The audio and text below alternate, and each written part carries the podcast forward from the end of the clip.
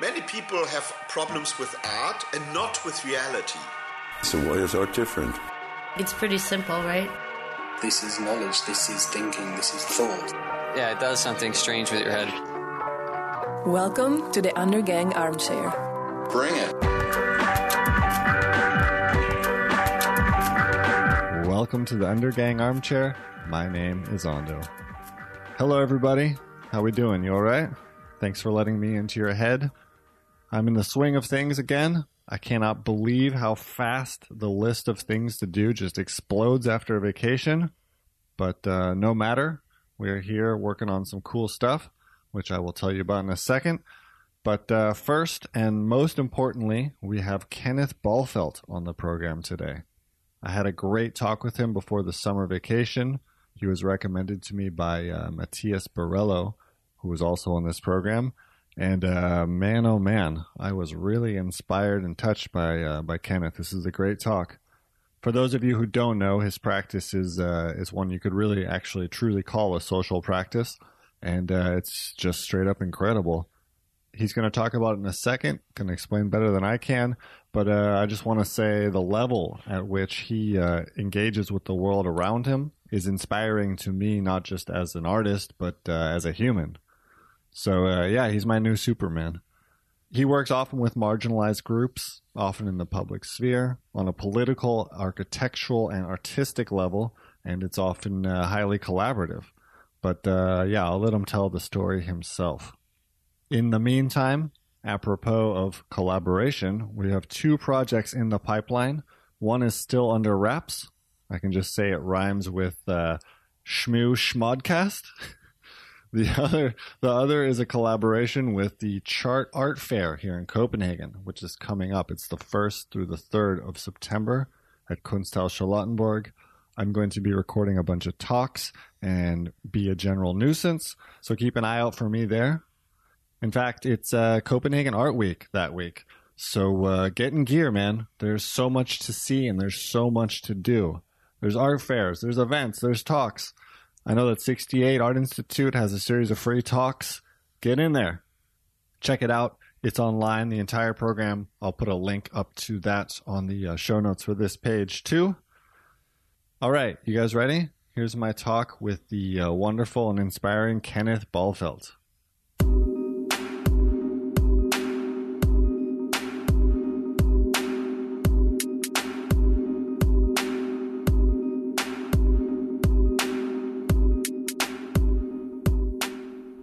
Yeah, I mean, I, I, guess as someone who does come from the outside, and I don't really know you. I know some of the projects you've done, but I don't know much else. I saw on your website, which is very team based, by the way. You know, usually when you look at an artist's mm-hmm. website, I did this, I did this, yeah. I did this, my CV, I've shown here, this is who I know, mm-hmm. bam, bam, bam. Yours is all, you know, it's called Kenneth Balfelt Team. And it's all about the projects and these cooperations you've done and stuff. So it doesn't actually say much about you. I saw you were educated in England uh, with a traditional uh, BA in arts, right? Mm. Did it start with just uh, I don't know being a painter or or a sculptor or something? I mean, the whole art thing. Yeah. Well, I, before that, I was I was uh, in business, and I have a degree from a Copenhagen Business School in ah. marketing. And then uh, at some point, my mother started painting, and I mean, she was a kind of a nurse kind of thing. And um, and so out of the blue, she just started painting. I was like, what the? And and then after some time, she gave me some frames and some paint to take home, and I took it home and I left it in the basement for half a year or something. And then one day, I was at home alone, and I thought, hmm, let's go down to the basement and try this out. How old were you at this point? It was in my late twenties. Oh wow! Yeah, and um, and when I started paint, I painted over two days. I painted two paintings. I still have them. They're awful, but it gave me a total kick. It was right just away. like it was. I got such a kick out of it. It was like having sex for the first time. Wow. And and, and I mean, from that point on, in a way, there wasn't in a way back. I mean, it was in great. I mean, this uh,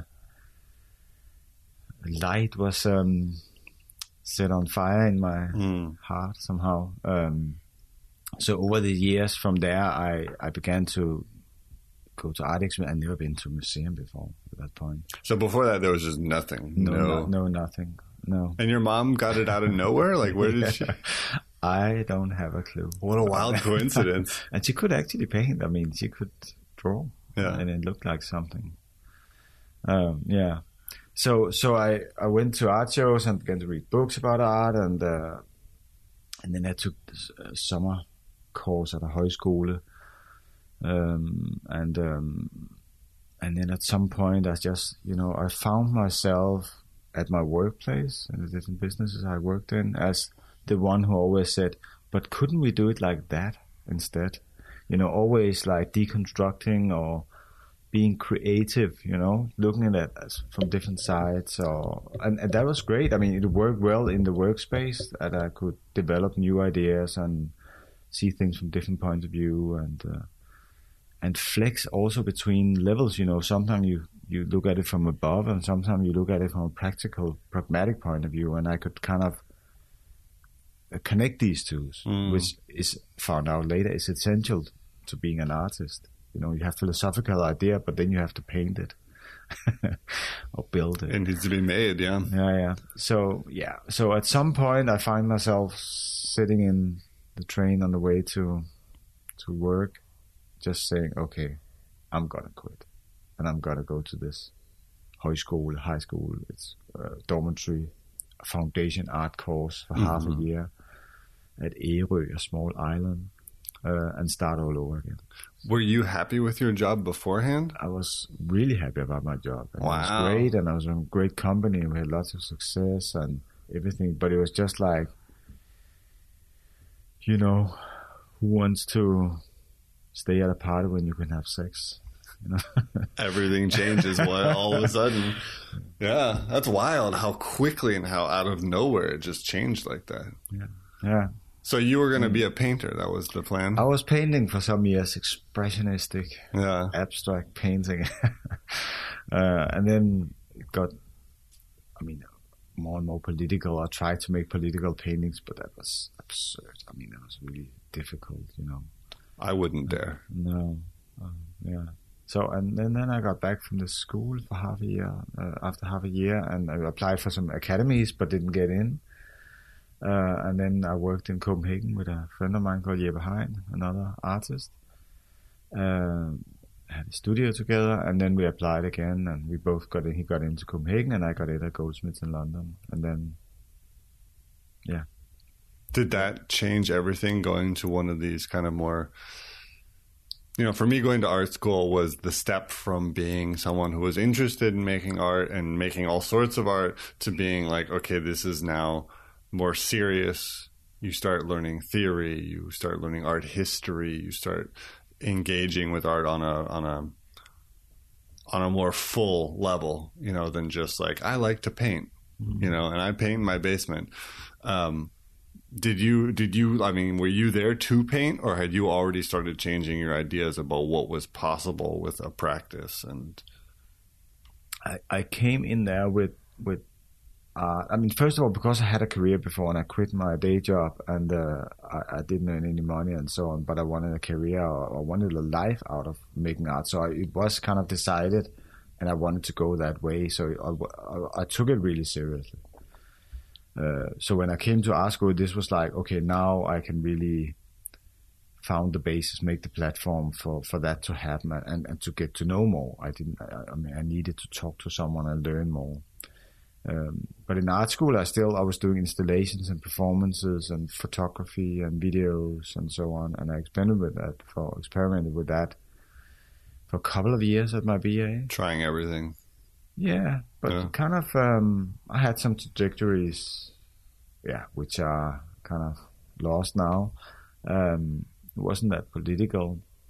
But then between the, the second and the third year on my summer holiday, I was kind of, this isn't taking me anywhere. It was because I had, I, I my second year, I had a show at a, a, a, a very good gallery in, in Denmark. Uh, some actually an English curator picked me up at art school. She was tutoring there, and I went to the show, uh, took part in the show, and had a video which I thought was really great, and my professor thought was really great, and uh, everything. But then at the show, this friend of mine came over and you know just shook me on the shoulder and said, or tapped me on the shoulder and said, "Great video, Kenny. Do you want to go to Stereo Bar, which was the place we all went to as artists?" And it was like, no shit. I mean, I didn't work half a year to produce a video. You know, just to have a tap on the shoulder. It was like, Right. Good job, was- man. yeah, yeah. It was like, you know, what what does this lead to? And I'm mm-hmm. not saying that art can't change the world or change how we perceive things, but I was just too impatient to work down that road. So I thought this whole summer about, you know, how can I work different? I have to do something totally different if I'm gonna produce something different. So I just remember that I all all the, every day to art school to to the college I went through a, a corner shop. I passed through uh, by a corner shop, and I said, okay, I want to work with that.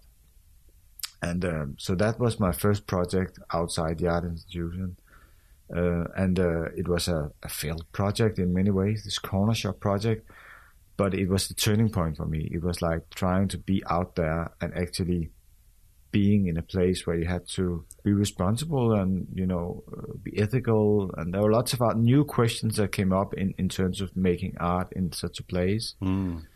And uh, from that on there, there wasn't any way back for me. It was you know I, I wanted to be out there. And I, and I felt you know this the, the, the, the shop owner Shiva he was like and the customers you know I got immediate response for what we did or someone talked to me I got much more criticism from from these guys. Right. You open yourself up to a lot more. yeah, yeah, than from anybody else, you know, I, I ever had in, in at all the exhibitions. Hmm. So that was great. Hmm. So, I mean, you got kind of a kick out of joining the real world, quote unquote, taking the art out of the uh, the context which is built for it, and putting it into uh, where someone who's buying a pack of cigarettes all of a sudden is is engaged with some sort of artwork. Yeah, and and also something that came out of that project as well was that I saw that you. I mean, shop is capitalistic. I mean, you go in, you buy a product, and you get get it, and if it's there's something if the milk is sour, you can return it and you get your money back. So there's an exchange going on, which is you know what capitalism is built on. This kind of exchange. And that's fine. I mean, that works, and, and, and we like it. Here we have, you know, microphones, we have cups, we have a table. Everything like that comes out of this possibility to exchange and buy products and, and produce things. But what I also saw was that you had a community with different.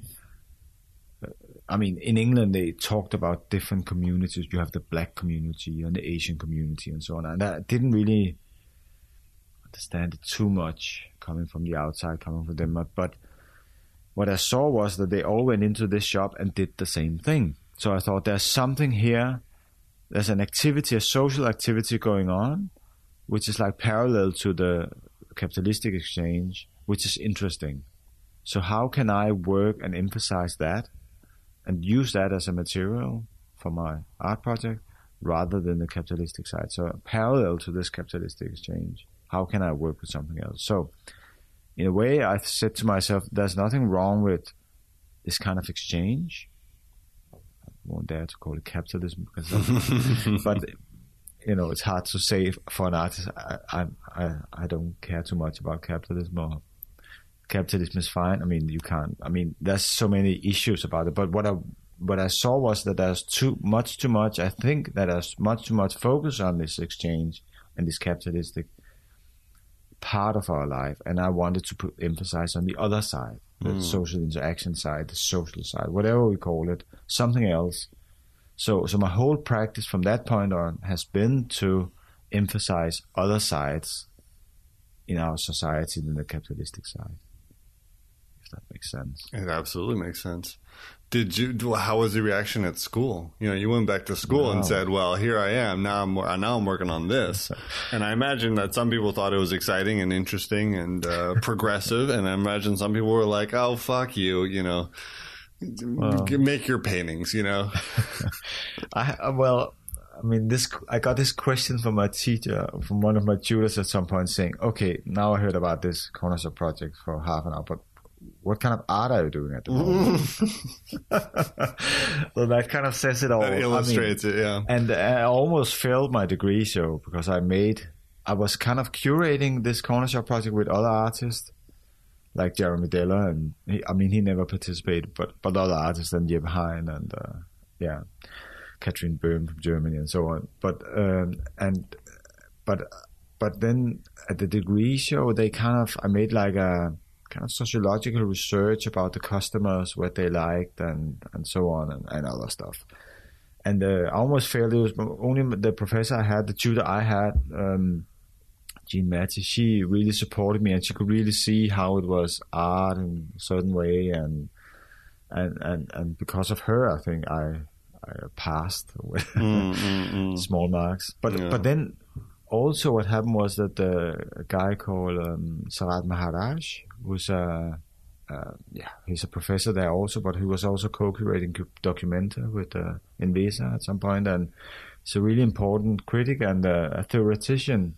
Um, and he came into the room with some Norwegian professor from an art school there, and they were really like, really into it. So this is great. This is the best thing. The Norwegian professor. This is the best thing I see that this degree show and so on. So I felt, you know, I had this tiny bit of a hope that there was something about what I did Right. that it, someone could see it from another perspective. Is this in the 90s or where are we at this We are in 2000. Mm. Yeah, because I think that's that's also when I went to art school, um, and and I was definitely younger than you were at that time, and I think, you know, one of the things I've thought about a lot is the fact that I could have taken it more seriously. I became more serious when I was in my late twenties, and I've always wondered what it was like to go in your late 20s to already have established a sort of adulthood you know because i went at a time where you're also just like figuring out about girls about partying about living away from home you know all that sort of stuff at the same time as trying to build up like an artistic practice or some sort of idea about who you are or you know all this sort of stuff so i mean i think uh, do you ever consider what would have happened had you found art earlier I mean, I really enjoyed studying in my late twenties. That was so great. I mean, I, I, and everything. It was. I mean, school got a whole new meaning for me. mm. Because school has always been something you kind of drag yourself right through. you have to do it Um, I mean, although it wasn't. I mean, it, I mean, when I did my my um, business school degree, it was it was better than high school and stuff like that. But still, it was you know I had to do the stuff. But here it was like everything was out of enthusiasm, um, and that was great.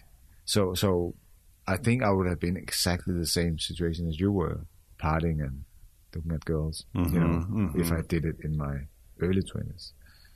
Um, so I mean, it's a hard time to become an artist, right? I mean, mm-hmm. there's there's a certain type who functions well in that sort of atmosphere, but for the rest of us who want to, who need time to think things through and try things and fail, you know, you need some space and quiet for that. In a, mm. in a in a way, at least that's what I found. It wasn't until I moved to Denmark that I really considered myself somewhat serious about what I do. Hmm. Hmm. Um, but I mean, so what happens then? You leave school, you have a BA in arts, which is always one of those things like, oh, great, an art degree, you know, uh, and then and then I sorry, I also did an MA right away. because my girlfriend um, came over also, so we had to stay. I wanted to stay a bit longer. Okay, so you did it right away. I, I did an MA right after, but in, in art history. But it was like art history in. I mean, we had one lessons with slides of artworks. One lesson, I still remember. But everything else was like deconstruction and uh, cultural analysis and uh, Derrida and modern philosophies and uh, you know stuff like that with Irit Rogoff and Sarat Maharaj and, and other thinkers like that.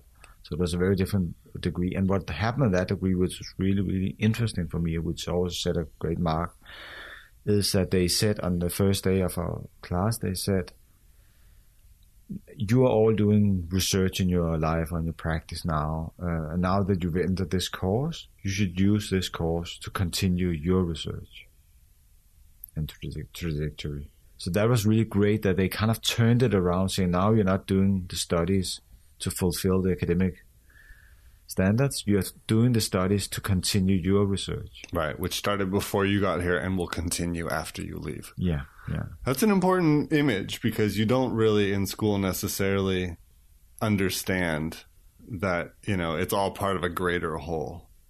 Um, But why didn't you go back to do an MFA or uh, or you know study get a master's in fine arts? I mean, I know a thousand reasons why you shouldn't have, but I'm interested in why, in in your words, why instead art history attracted you. I think because I did this corner shop project where I also curated, I tried to find, you know, other courses that kind of could broaden the horizon of how to make art. Mm. And the curating course at the Goldsmith was one way, but they were kind of, they didn't really want me when I talked to them. Um, and then I just, I don't, I don't know how it happened actually, but I just stumbled over this that I, which had more theory and more thinking. I, actually, I, I don't have a clue why that was the course I chose, but I'm really, really happy I did. It was the right one. Yeah, so definitely. It was great, yeah. Mm. Well, I think your practice does involve a lot of thinking and, and critical thinking, especially. So any training in that makes sense. Mm-hmm. Um, did you move back to Denmark immediately afterwards? Yes, I did.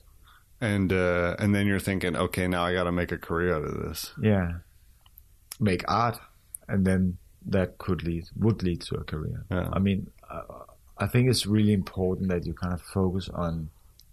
I mean, I understand what you're saying with making a career, but I think it's really important that you focus on making good art, and then, you know, it'll get picked up. Mm. And also, if you're insistent, which I found out later on, which I was because I really loved what I did in terms of the social practice I had, then that's also something that people kind of respect and say, you know, can't avoid looking at or, or taking in.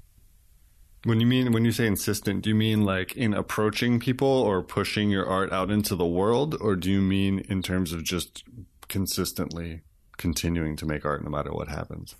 Yeah, but but no, I mean I mean in terms of if you have something you think is important, then you know, and then work on that all the time, and and just continue, you know, believing yourself, mm. uh, and and and not like if you're kind of you know going from one place to the other and and trying a bit of this and a bit of that, uh, and not really having the heart in it, and and then also this other thing that once you if you kind of pursue something you get better at it so if you kind of go down one road which you think is important which is in your heart and you feel there's something about it but it doesn't really work now and people doesn't really respect it and but i really think it's interesting doing it i don't know why i mean then you should definitely continue doing it mm. and then just by the mere insistency it will get you know acknowledged all right i mean I feel. Yeah. Well, I mean, that's, that's something which I think a lot of people ask themselves constantly is how do I get this out, develop this into the world more, you know? And, and one of the problems I personally have is knowing when to spend time making art and when to spend time trying to show art or, you know, get art out into the world. And I, I, I guess for everybody it's different, but I think you're right. I think a lot of people maybe use too much time trying to let's just use social media for an example. You know, spending time fine tuning social media presences instead of actually making new projects. Mm. You know. Um, but how did you like when you came back? How you just started a practice uh, and and just you know, I mean, how you know because your work involves so much collaboration too. I don't know if if when you first came back it was a little bit more just you alone, but what was it yeah, looking like then? It, um, well, I mean, I, I came back and I tried to kind of pursue this corner shop project kind of way of working in the real, real life. Mm. And then I got invited by some yeah, friends who also studied in England for a show called Contemplation Room, uh, which was about how we use the public space to contemplate, to lie down, to be, and uh, instead of also this social design trying to you know, push people out of the public space who shouldn't be there, like homeless people and stuff. And um, and for that project, they had a really good process of curating that. We kind of met up all the artists and talked about our project before we even had the ideas. So this process was really fruitful and nice. And then at some point, I I, I read about um, these injection rooms um, that where drug addicts take their drugs, inject their, their drugs and uh, at, at, and then through this process of research and looking at the neighborhood and so on, I just um, got the idea. I found myself saying at a meeting that I want to do an injection room. Which you hadn't even planned beforehand? Not before that meeting, um, but but I, I, had some, you know, I heard about the injection room. I heard about the drug addicts in the streets. I saw them. I I, I looked at the square, which was newly Halmtorvet, which was newly uh, refurbished into a totally transparent stone kind of don't do anything here, don't be here. Yeah, get out of here. It's yeah. true. It's pretty cold. And then I was just like, you know, what about these people? I mean, so yeah. So then I built an injection room in a bunker in a projection room, as it's called in Danish, uh, directly translated, a bomb shelter, um, because uh, they've been. I mean, the top of that bomb shelter was called the needle cushion. Mm. Uh, because that was where all the junkies it was a spot, yeah. Was sitting, taking their drugs. Um, and so underneath there was this protection room was were there to protect us against atomic bombs, which was not really needed. Um, and I thought, you know, why not have protection rooms for drug addicts instead, which is more needed. Right. So I used that site, uh, borrowed one from the municipality to, to build an injection room. And that worked really really well. And, and it was like you know there was no money. And I you know I built this project for 25,000 Danish kroner from sponsorships from companies around on the square mm. which saw all these drug addicts on a daily basis. Uh, and the project just kind of you know exploded uh, because it got uh, I, there was a cafe a guy who was a journalist who had a cafe now and who, he helped me with the press and he was really good at it Mm. And I got so much press attention from this project, like 30 newspaper, uh, 30 newspapers and eight time on television and six times on radio, something like that, which was totally absurdly much for, you know, this kind of project. Sure. And for me, I never been in the press before that. Right. I think. Uh, it was like a Monet exhibition at uh, Louisiana or something. I mean, it was absurd. Yeah.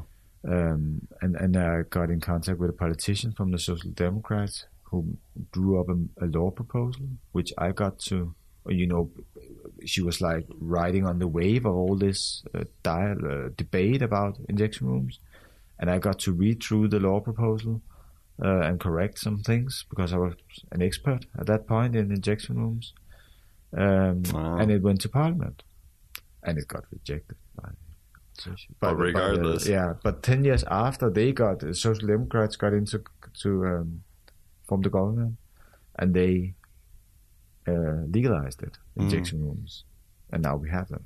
Mm.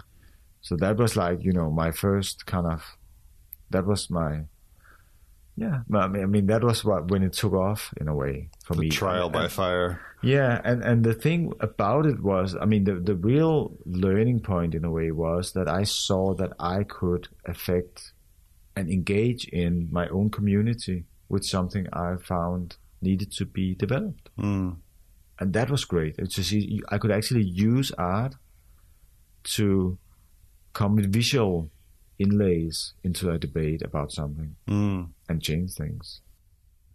I imagine that the process of doing that taught you a lot about what it is you do now because there's so much collaboration and so many actors and so many things down from, as you mentioned, just being press ready. Uh, but also collaboration with uh, local actors, with uh, people who are against what you're doing. Because I mean, I know that these uh, these injection rooms have been a part of it. They've been debated for as long as I've lived here in Denmark, and there's people for and there's people against, and people are very passionate about it. So you have to work. You're you're walking straight into the middle of an ongoing argument. Um, there's legal issues. There's yeah. um, we had a lot of visits from the police. I bet. yeah. Um, you know, and so and, and and and you. It sounds like you didn't really have any experience doing any of that beforehand. No. So I mean, you just I mean, had to make it happen. Yeah, I mean, you know, coming from business life, I had experience in project management and in mm, yeah. in um, economy and in um, fundraising. I mean, I knew how business was thinking, and also in you know reading the law from from my business degree, and so there are different stuff I kind of could use. and also this thing about steering media or, managing the media. Like, I mean, that was part of my, you know, degree um, and how to, I mean, at least at least manage communication. How do you? Because and and one thing that happened in that respect was that all the a lot of journalists kind of wanted to say this is a really provocative art work, and and I said no, it's not provocation. This is trying to get a profound debate about a, a social topic in Denmark. So I always tried to turn it over to that because they wanted in a way to be like we had these incidents before with Christian Lemmerz who did uh, some pigs that uh, were um, rotting Mm-hmm. in a museum, and we had Michael Barmer who did something with puppets, uh, you know, and so so they kind of wanted to have a new scandal Right, the new scandal to and talk I about. really really didn't want that because you know I could also I was also by the police told that if I made it into because in the beginning it was supposed to be a functioning uh, injection room, and they. I mean, first uh, at the street level of the police, they said, "Okay, you can just do it, and we just stay outside, and uh, you know, stay away from it." And then I got to the drug department, like on a higher level, and they said, "Okay, it sounds interesting to try it out. Yes, you should do it, but let's just talk to the director of the police." And then the the vice director of the police called me and said, "Okay, I have all the respect for what you're doing, but if you do it, you're gonna go to jail." I mean, and then I was just like, oh shit, this was not what I wanted. I didn't want it to be. I, I could have gone down that road, and you know, great scandal, artist in jail for trying to save drug addicts or whatever. Sure. But I didn't want that. Um, so instead, we decided not to inject, but just to have it as a space where you can't inject because it's not legal, and that worked very. So it was ready better. to go, but Yeah. unusable. Yeah, they could all stand there and they could inject outside and get hepatitis and HIV and die from overdoses outside, but inside with the nurses and the equipment, they were not allowed to do that. So that worked even better, and that's also a nice experience to have that these. Uh, breakdowns you have in your processes actually um, and sometimes they're really really fruitful Mm.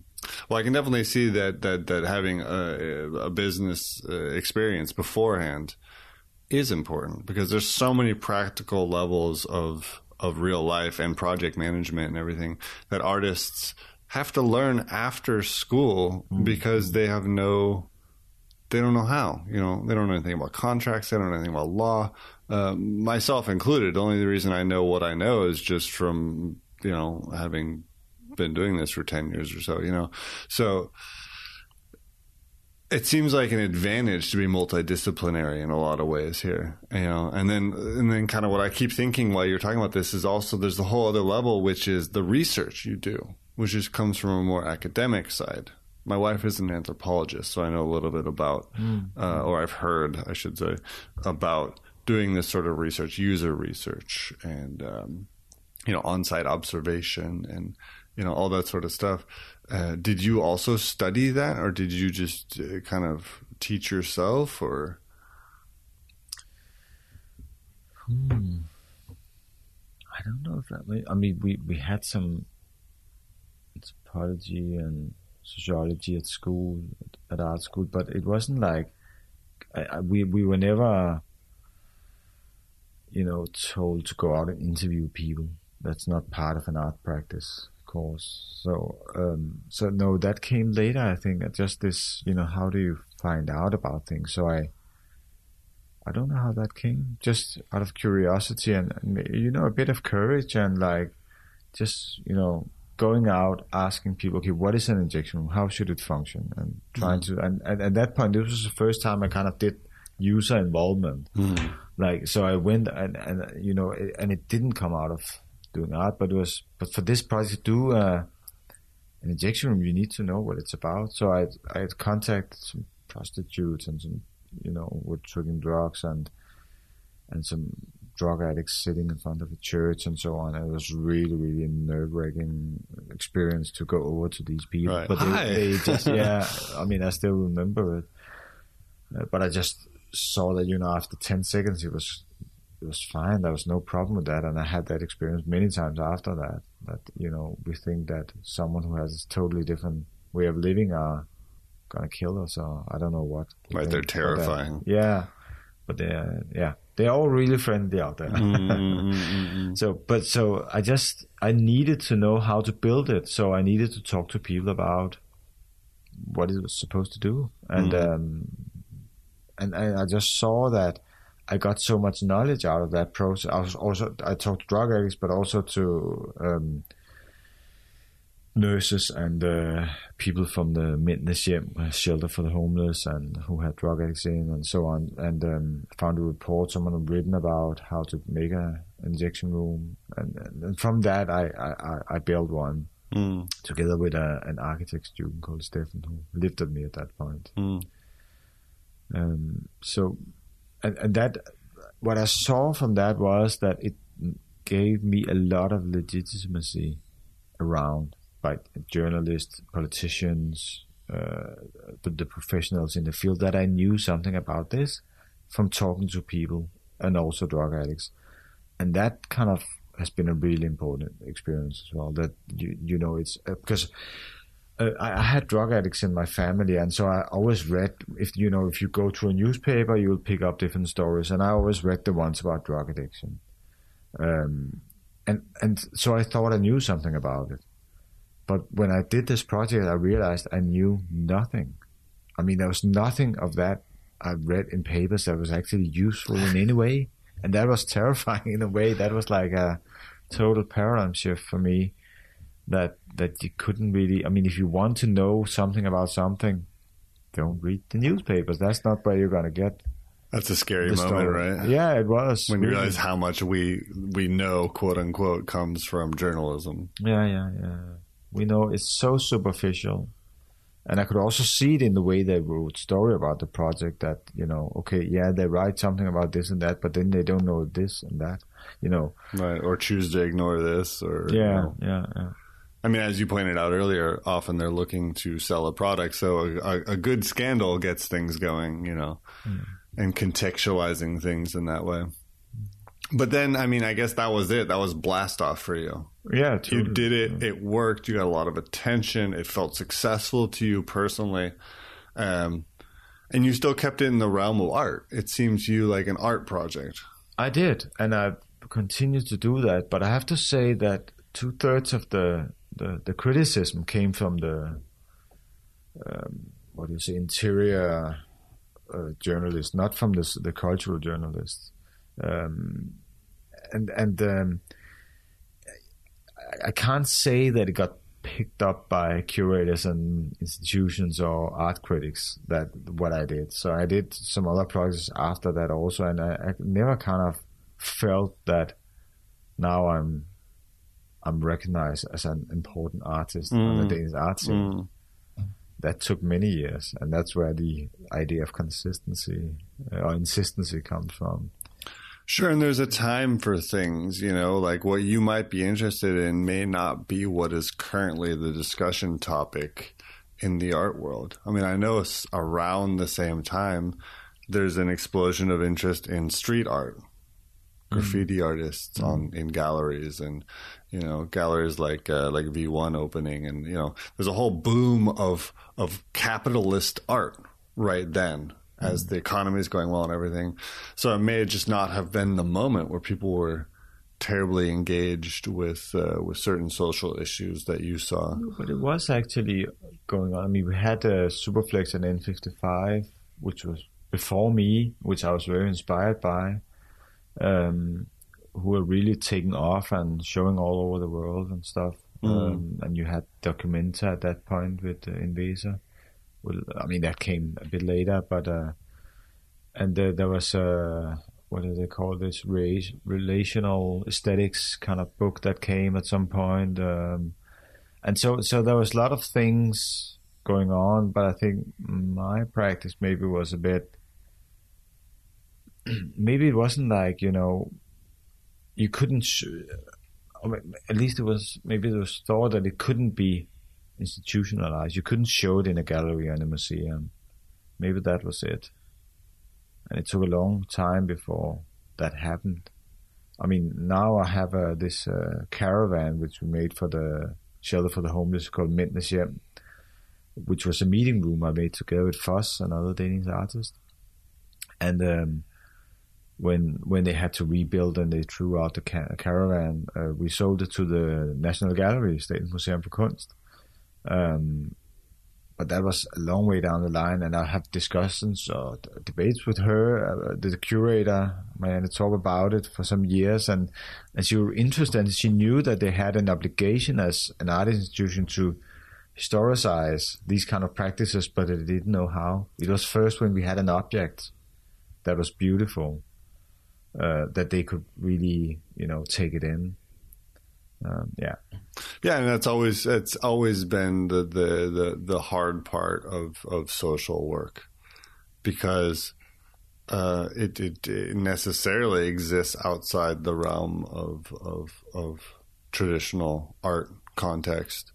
Uh, and not only that, it uh, unless it's protest against the museum system, it doesn't really have anything to do with that, you know. Mm-hmm. And so anything that happens inside that context is secondary to the actual goals and the the work of that practice. Mm-hmm. Um, and also, I'm not, you know, my work is not in that sense institutional critical.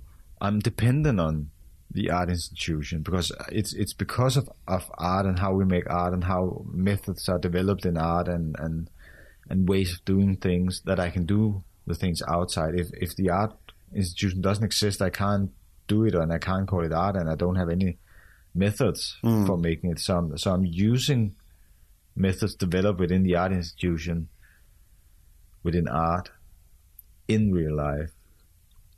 Um, In terms of what exactly? Are you talking about like more your your your your way of working? Are you thinking, or are you thinking more like? Um, I mean, because I imagine that you're not financially beholden to the art world.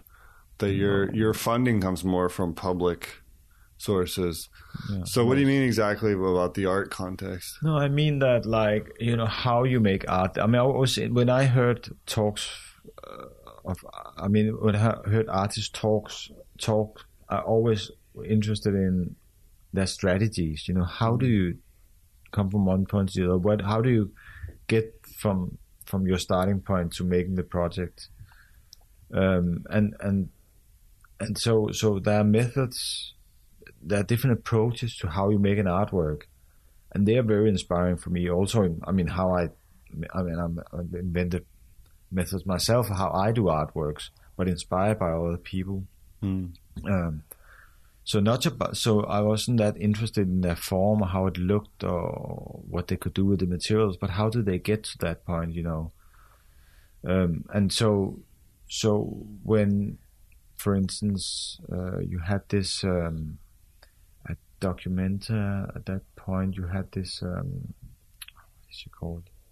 She made a shop, Volksboutique, in a she had done it in Berlin before, and now she did a documentary where she, she made a shop with secondhand clothes, and the artwork was the way that she talked to the, to the customers, Hmm. and that was totally deconstructing for me. So that strategy of how how something can be art, how you can work with art, how you can use art, uh, and also like when I, you know, one of the approaches I have when I do these urban projects, uh, urban spaces projects um, now is that I don't plan too much. I call it that I'm strategically unprepared. That's like that's that's the other name of this podcast. So um, when I because when I because when you know I've learned to plan, we all have learned to plan. So and especially coming from a, a business environment. Um, so when I I just saw that when I worked with people, something happened in the process, and and you couldn't. Sometimes it wasn't interesting or it was disturbing to take it in because you had planned something, and so when I also and I also had this experience of of trying to plan a painting or sculpture or performance, whatever, and then when you did it, it was like it always turned out in different ways. The paint didn't do what you wanted, and then the clay turned another way, or, or something else appeared. Uh, and so I I kind of had this idea that you can only like plan fifty percent. The rest you just have to, you know, that has to be in the moment. You have to work with the materials and the situation and inspiration in the moment. Smart. So I've taken on that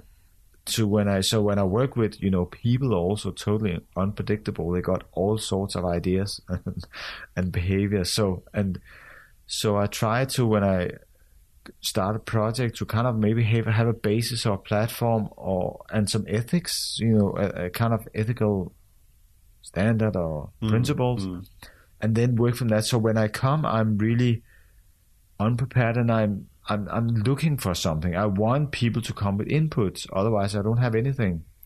And and that's a you know a position I set myself in because I wanted to be relevant for the context. I work very very much with context. Hmm. What is this place? Who is there? What's happening?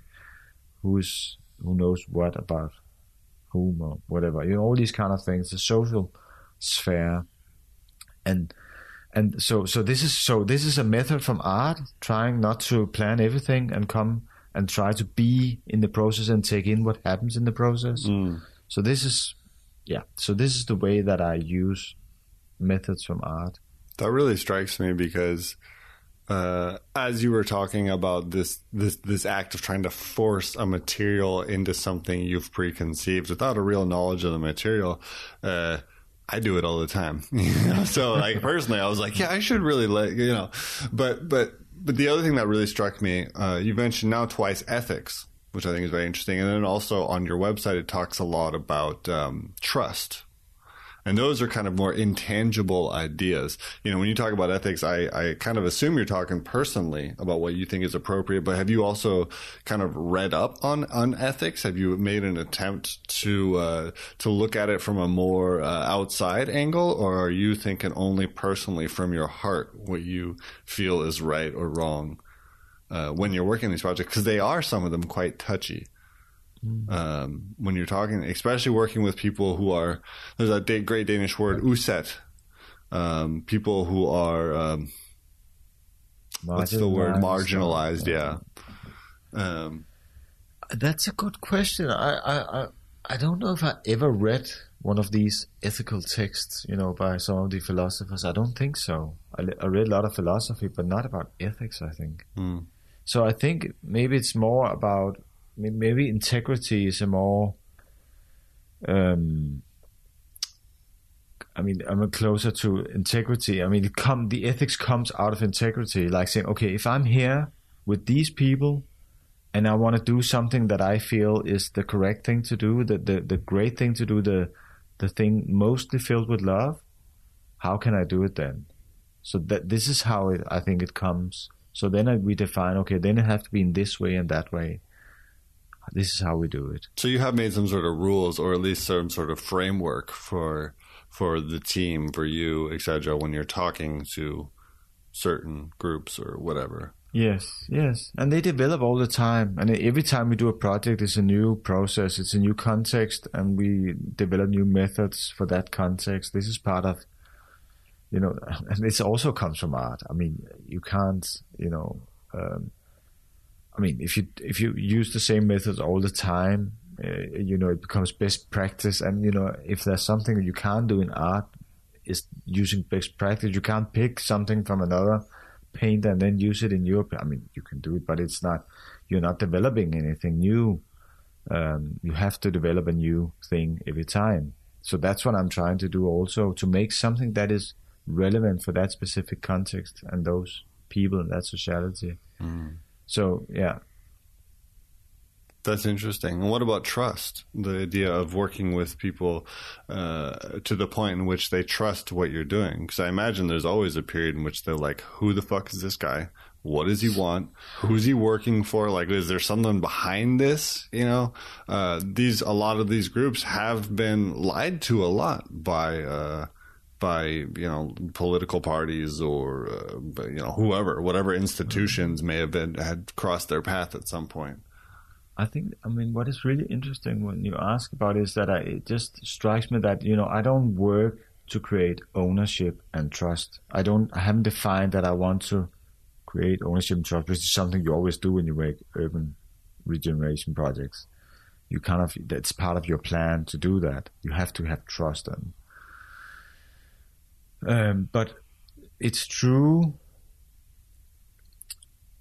you know be you're trying to be in integrity and, and, and, and creating an ethical platform to work on and doing the right thing for this context with these people, what they find relevant, that trust is built and, and uh, ownership. So it's not, I'm, I'm not working for ownership, but this is something that happens when you do a project that is relevant and ethically based uh, and, and is in, in integrity. And then I also see that inviting people into an, an art space to do a project. So professionals and users, drug addicts or marginalized or other kind of people uh, into an art space kind of set them free in terms of, you know, who are you? Why are you doing this? And, and because I'm a free agent.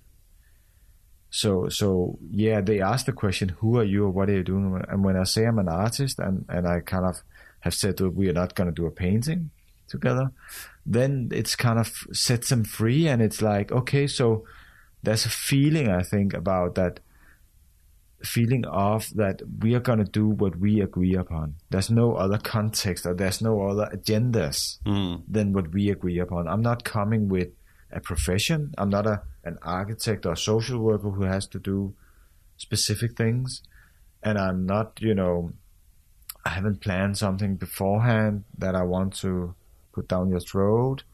So so that's it's kind of free setting that to use art as a space to come in. And also I think this thing about integrity is also something I discovered that you know coming from another field going into art is that art is always in, in, in integrity. I mean, in art is whatever you send out, you you can't say it was was the party or the my boss or the municipality who told me to do it like that, and I'm just you know mm. following orders. You can't say that. As an artist, you always have to be in total integrity what you send out, out. Otherwise, it will come back to you as being a shitty artwork and it will go back, fall back on you. So that's part, it's ingrained in, in being an artist. And I'm trying to take that out to the field of, which is the field I'm working in with, you know, urban development. Um, and, and, and it's a wanted good out there. I mean, it's a wanted merchandise. I right. It's not hard in reality to fight for it. No, I mean, everybody wants it. Everybody wants to be in integrity, but they are often either pushed into not being in integrity or they are they are excusing themselves with that, but I have to do it because my boss said so, or this is the politics. Right. Instead of going back and saying, we agreed to do this as well, was our plan or our strategy, but it doesn't feel in integrity because of this and this in reality. Mm. So let's change it into something that is more. I mean, they don't. There's not that discussion doesn't go on in a side scene. Right. Yeah, I mean, it, it, makes a lot of sense, and I'm one of those people who are afraid of speaking to marginalized groups sometimes because uh, you forget about the basic humanity of everybody sometimes, and you're just like, well, they're so different. They don't they don't want to talk to me for sure. Mm. So uh, you know. Uh, and I am as well. I mean, every time I can remember, every time I've gone to a group, you know, drug addicts or homeless or prostitutes or gang members or what have you. I mean, I'm terrified. But you do but it anyways. but uh, yeah, because I want to do these projects. But I always get the experience of being welcomed and um, and being taken seriously and respected for talking to them and, mm. and to, to, to listen to them and so everybody respects someone who comes open minded. Right. There's a lesson to be learned there for sure. Um, how do you deal with the uh, the, the art mafia? You know, like you know what I mean. Like I saw I saw a piece of yours at uh, Charlottenborg, a, a, big art hall here in town, uh, and there it fit into a more. Um, it's a piece. It's on the floor. You walk around it. There's a little sign with your name. There's a title, a year. You know, it fit much more into, and uh, I believe it was called uh, "Homeless People Also Need Sun." Or oh yeah, that one. Yeah, yeah. Um, is that the right title? Uh, homeless people also need to sunbathe. Yeah, that's what it was. Um, is it shocking for you all of a sudden to work in that context, or is it more of a thing that just kind of happens on the side to the to the quote unquote real projects? I really love to go back to the institutions now and then and do an art project mm. because it's kind of it's also free setting from the other context because there you can be irresponsible and that is really great. And I think it's really important that you sometimes can that you you have a space for experimentation and trying different things out. But uh, but it has been hard for me to go back with with the practice I did before. I can't go back to that kind of practice Mm. for art institutions within that context. And then coming from you know the other practice, social practice, I I tend to try to use the art institutional projects, the, the, the shows, to see what I can produce in the art institution. How can I produce something? How can it be productive uh, instead of just representative? To because to represent something that I did outside in the art institution doesn't really. I think it's a bit. It's it's a bit. It doesn't work for me that well. It's a hard translation. Yeah. So like at the, I had a, another show here recently at the Museum for Contemporary Art at Roskilde, Museet for Samtidskunst. The, it was the 25th anniversary show, and they invited me because they wanted to be more relevant. I mean, we were like five artists, but they invited me because they wanted to be more relevant for local community as an institution in the local community, more, you know, politically or socially engaged and then they invited me. So I said, okay, how can I produce that somehow? So I made a show about, I mean, I showed two of my projects, Enghave Mini Park with the beer drinkers and Folkets Park with the, the renovation of the park. Both projects I did together with Spectrum Architects. And, and then I kind of extracted the user involvement part of that that was developed through art in these projects and we read a, and we, we, we made a book about it and we made a the show was about it and and we we did courses about it. So i made courses for practitioner practitioners in urban development architects urban planners whatever um, in how to make uh, user involvement. Especially to marginalized group but it could be applied to any group. Uh, so, so that I found really, I really like that, you know, kind of approach that that you develop something in art, and you try it out in, in art projects, kind of, in the, in the real in the urban space, and then you take it into a museum, and then you do a, a, a course in artistically developed methods, Mm. and that, which was what the course and the book was called. Well, there's a lot of knowledge here that you've built out through doing these projects, which, you know, you work with a lot of people, so people are are, are benefiting from this knowledge. But you know, at a, at a certain point, I mean, I, I saw that you have made a, a manual essentially. Is that the book from that project that was on your Yeah, website as well? Okay, which is an attempt to share this knowledge, this practical, feet on the ground knowledge about how to do stuff. Yes. Um, which I think isn't important. At a certain point, you also kind of spread it out. So this is in a way, I mean, that book about how to, you know, artistically develop methods for user involvement. That book is in a way my gallery show. Mm. This is where I share or try to influence people through my artwork. You could say, Mm. maybe. I was curious, and it's a question I ask everybody, and I think it's going to be a little bit uh, funny in this context. But uh, I'm kind of fascinated by why we do what we do. I'm starting to get an idea about for you, but I'm also fascinated in the ego, the artistic ego, and I don't mean ego in terms of narcissism. I just mean ego in the most neutral sense of the word. But what role does ego play in it for you? Where are you in all of this?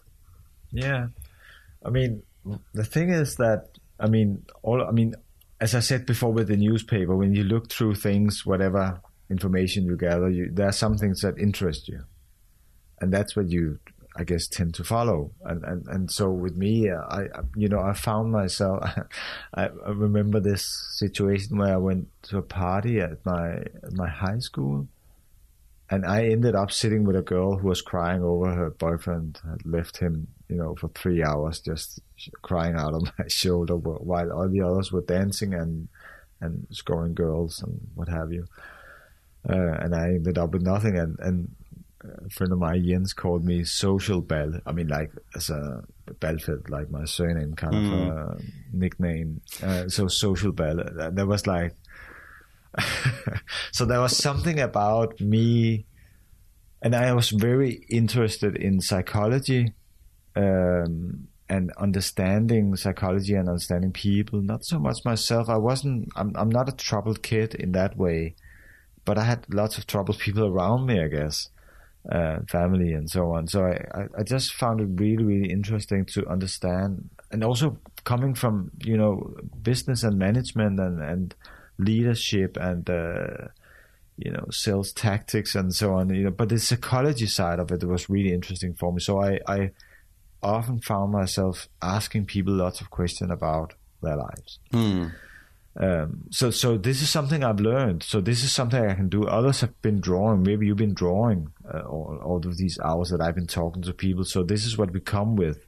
So i i, I have a this is something i can do. I can talk to people about things and i, I can dig you know, I can go into them and we can uh, create a, a safe space to talk about things that are you might not talk to other people about. Mm. Um, so this is something of myself that I'm here that I have in my project that I use in my project because this is this is something I can do. The other thing which I don't think I've told anybody about before is that a lot of my projects when I look back at them has something to do with my father's situation. I mean, he was a drug addict. He was uh, sitting on a bench drinking beers. He had been to prison. Um, he's been a carpenter.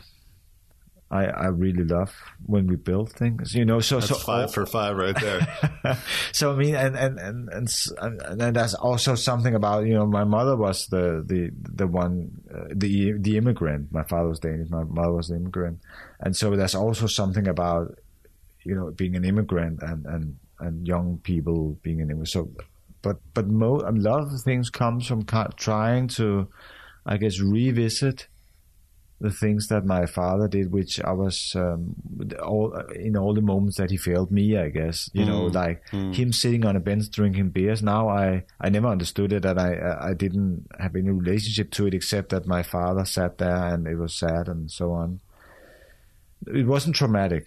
Nothing of my father's life was traumatic to me. He was very nice, and he was always very friendly and loving, and and and he was uh, an optimistic and happy guy. Well, kind of but but he, so it it wasn't a trauma in my life, but it was just he wasn't there. Mm. Um, so so doing this project at Enghave Mini Park with the beer drinker sitting on the bench and just like not thinking about my father at all, but after that kind of you know re-relating in a way to my father to, because I got friends out of that project. They're still I'm still in contact with some of them. Mm. And I love them, and they're great people, and, and we have nice talks when we meet. Uh, it's like I guess psychologically wise, kind of revisiting my father's um, trajectory or something. Right, the interest that built up there. Uh, yeah, yeah. And they are nice guys. I actually I do know a couple of them because I worked right there in the neighborhood. Ronnie and Yeah, uh, yeah. you know some of those guys. Um, but I mean, uh, to wrap it up, I'm just gonna say there's a huge amount of similarities between uh, your and my life, and so it's very interesting to hear that you went in this direction. My mom's a psychologist. I really like talking to people and understanding. You know, that's part of what I do here. You're really good at it. Thank you, thank you. Um, uh, but you know, uh, my father is uh, a, a borderline uh, mini park user. Uh, you know, drinker, etc. Uh, but I have not been able to to go out and engage my own uh, work with uh, a larger community. So it gives me a lot to think about personally here with that. So uh, thanks for that. You're If nothing welcome. else. Maybe we should do a project together. Yeah, I'm always ready for collaboration. It's something I need to practice with. But um, thanks for coming on the program. I really Thank appreciate you it. very much, Andreas. It's been a pleasure. Absolutely.